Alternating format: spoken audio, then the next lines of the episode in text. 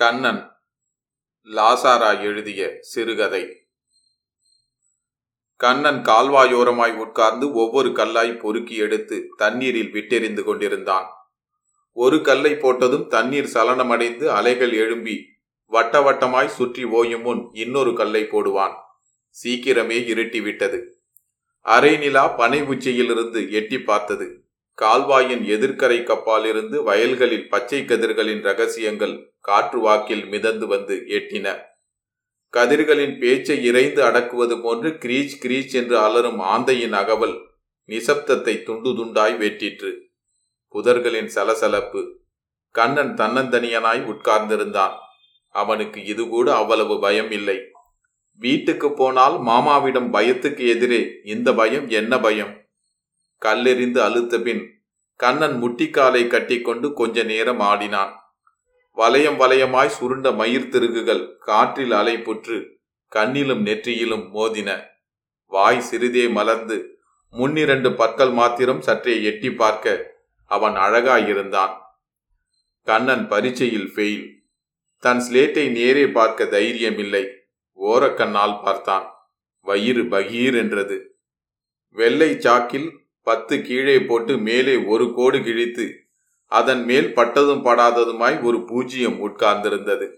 சுத்தமாய் வட்டமாய் வழவழப்பாய் கோழி முட்டை மார்க்கை பார்க்காமலே வாத்தியாரிடமிருந்து சிலேட்டை திருப்பி வாங்குகையில் சார் நான் பாசா என்று கேட்டான். தொண்டை பக் பக் பக் பக். பாசா? பாப்பாஸ் தான் நீ. எங்கடா பாஸ் ஆறுது எங்கேயோ செவுத்த பார்த்துட்டு யோசனை பண்ணிட்டு இருக்க உன்னை கோச்சிக்கவும் பயமா இருக்கு. அடிக்கிறதுக்கு அதை விட பயமா இருக்கு. அப்படியே செத்து விழுந்துடுவ போல் நடுங்குற. ஊஹுன்னா அறையோட போயின்ற. வா வா எந்த ஐசிஎஸ் பரீட்சை தட்டுக்கட்டு போறது? இன்னும் ஒரு வருஷம் இங்கேயே இருந்துட்டு போ. அப்புறம் நானே இரண்டாவதுக்கு தூக்கி போட்டுடுறேன் அவனுக்கு இதெல்லாம் புரியவில்லை. இப்போது ஒன்றுதான் புரிந்தது. அவன் ஃபெயில் வீட்டுக்கு போனால் மாமா அடிப்பாரா? தெரியாது. இதுவரைக்கும் அடிச்சதில்லை. ஆனா மாமா முழிச்சு பார்த்தாலே போருமே. நடுமுதுகுல ஐஸ் வச்சா போல சில்லுன்னு அப்புறம் கீழே இறங்கி வடிகிறது அப்பா அதுக்கு பதிலா குதிரை ஜாட்டியில இருபத்தி எட்டு அடி சேர்ந்தா போல வாங்கிக்கலாம். அந்த முழிய வாங்கிக்க முடியாது. மாமா எப்பவும் அப்படித்தான் இருக்கா? அன்னைக்கு கூட அப்படித்தான். அம்மாவும் அவனும் முத முதல்ல மாமா ஆத்துக்கு வந்தானே அன்னிக்கு. தலைக்கு பின்னால கைகளை கோத்து கொண்டு கண்ணன் மெல்ல மரத்தடியில் சாய்ந்தான். இப்போ ஞாபகம் இல்லை கொஞ்சம் கொஞ்சம் தான் ஞாபகம் இருக்கு. மழை ஜோவென்று கொட்டித்து ராத்திரி அம்மா ஒரே தெப்பம். இத்தனை ஈரத்திலும் அவள் அவனை அணைத்து கொண்டு தன் மார்பின் உஷ்ணத்தை அவனுக்கு ஊற வைக்க முயன்றும் குளிரில் அவனுக்கு தூக்கி போட ஆரம்பித்து விட்டது. அதோடு பசி பசியான பசி. எவ்வளவுதான் வர வழியெல்லாம் தண்ணி குடிச்சிட்டு இருக்க முடியும்? கதவு திறந்தது. அப்பொழுதுதான் மாமாவை முதல் முதலாக பார்த்தது. அப்போதான் ஒரு கையில் ராத்தலை தூக்கி பிடிச்சிண்டு இன்னொரு கையை கதவின் மேல் வச்சிண்டு பின்னால் இருட்டில் மூஞ்சியை மாத்திரம் நீட்டிண்டு மாமி. அண்ணா. மாமாவுக்கு முகம் அப்படி மாறுவானேன். மாமா மொழிய பார்க்கறதும் அப்பதான் முதல் முதல். மாரிலே ஐஸ் வச்சா போல் ஏற்கனவே எனக்கு ரொம்ப குளிருது. மாமா அப்போ மூஞ்சிக்கு என்ன பண்ணிக்கிறா? தெரியல. என்னமோ முகமுடி போட்டா போல. அன்னைக்கு டம்ப கூத்தாடி ஆடினானே. அந்த மாதிரி என்னென்னமோ ஆயிடுறது. நெத்தி சுருங்கி கண்ணும் வாயும் கடுகடுத்து ஒரு புருவம் இன்னொரு புருவத்துக்கு மேலே தூக்கிட்டு கோணிண்டு அண்ணா அம்மா குரல் கேட்கவே மாட்டேங்கிறது. யாரு நீயா? மாமா உறக்கவே பேசவில்லை. இருந்தாலும் அன்னைக்கு அம்மா பாதி தூக்கி பாதி நடத்தி கூட்டி வந்தப்போ காலில் முள் குத்தித்தே அது மாதிரி இருந்தது. அதை விட சுரில். ஆமாண்ணா எங்கே நான் போவேன்? குழந்தையும் கையுமா நிக்கிறேன். பேஷ் சொம வேறையா? அண்ணா சாப்பிட்டு ரெண்டு நாள் ஆறுது அப்புறம் அதிகமாய் ஞாபகம் இல்லை.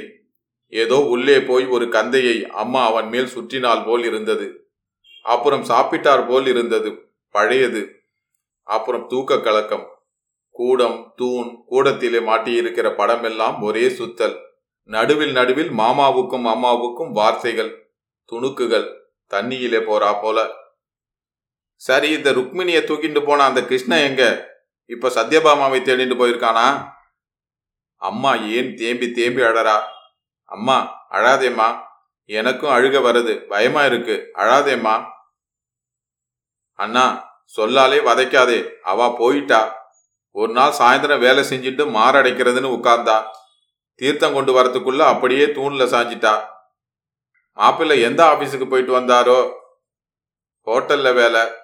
அம்மா குரல் கொஞ்சம் வெடிப்பாதான் வந்தது. வேற உத்தியோகம் கிடைச்சிருந்தால் தேவலைதான். ஆங்காரத்தை பார். ஆங்காரம் என்ன வேண்டி கிடக்கு?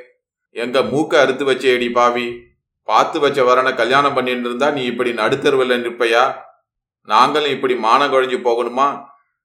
அண்ணா உனக்கு எப்படித்தான் மனசு வந்தது? அந்த கிழவனுக்கு என்ன நிச்சயம் பண்ண? ஆமாண்டி இப்ப மாத்திரம் ரொம்ப வாழறியா? அப்புறம் தெரியவில்லை.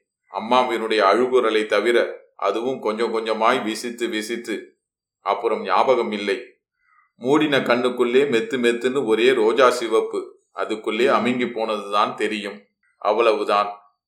அப்புறம் ராத்திரி ராத்திரி நான் தூங்கி போயிட்டேன்னு அம்மா நினைச்சிட்டு இருக்கும் பொழுது மறுபடியும் விக்கி விக்கி தேம்பி தேம்பி அழுகை. என் கன்னத்தில் கண்மேல் ஒன்று ரெண்டு சுரீர் சுரீர் நெருப்பு பொறி. அம்மா ஏன் அழறாள் அம்மாவுக்கு மார் வெடிச்சுடுத்தா? அவனுக்கு துக்கம் தொண்டையை அடைக்கும். ஆனால் ஏன் அழறேன்னு கேட்க பயமா இருக்கும்? கேட்கலாமா வேண்டாமா?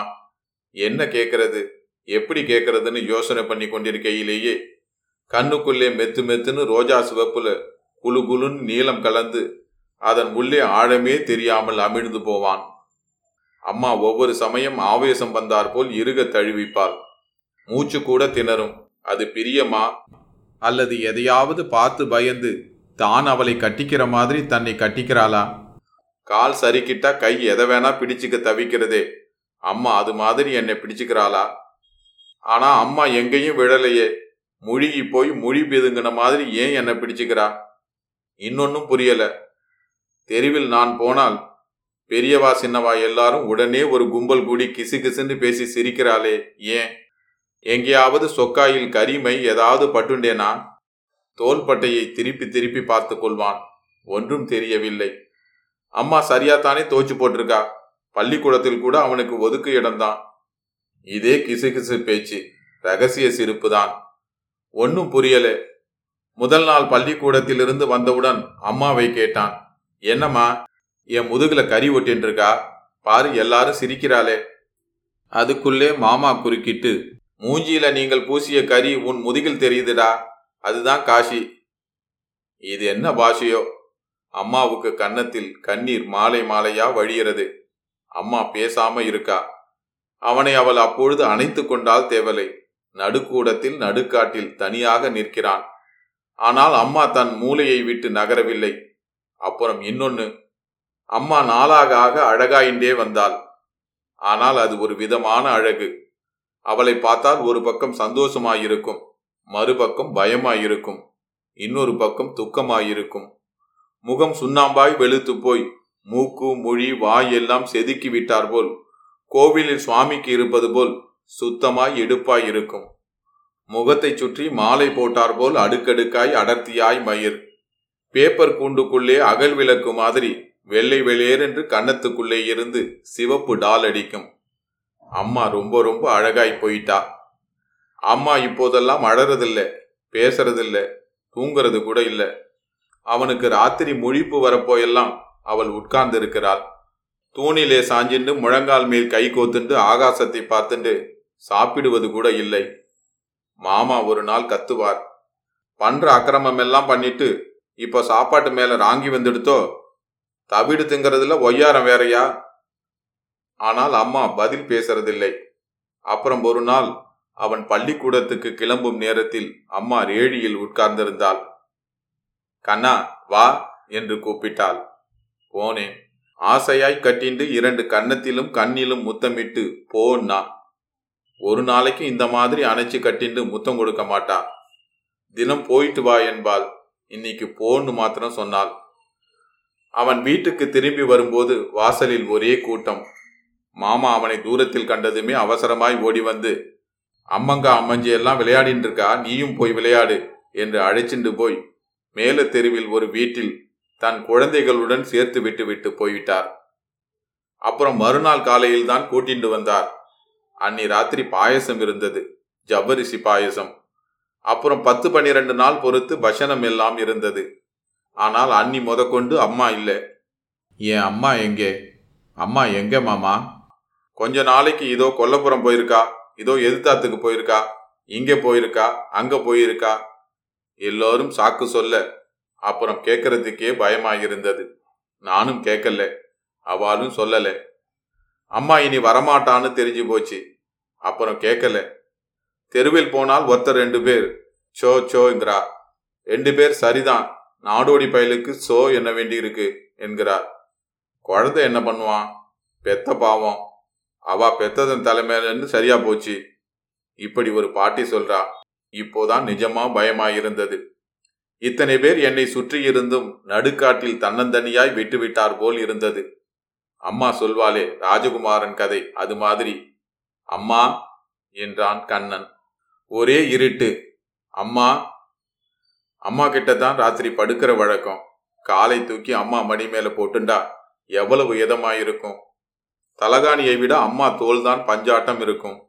அம்மாவின் சன்னமான மூச்சு முகத்தில் பட்டுண்டே இருந்தால்தான் தைரியமாயிருக்கும்.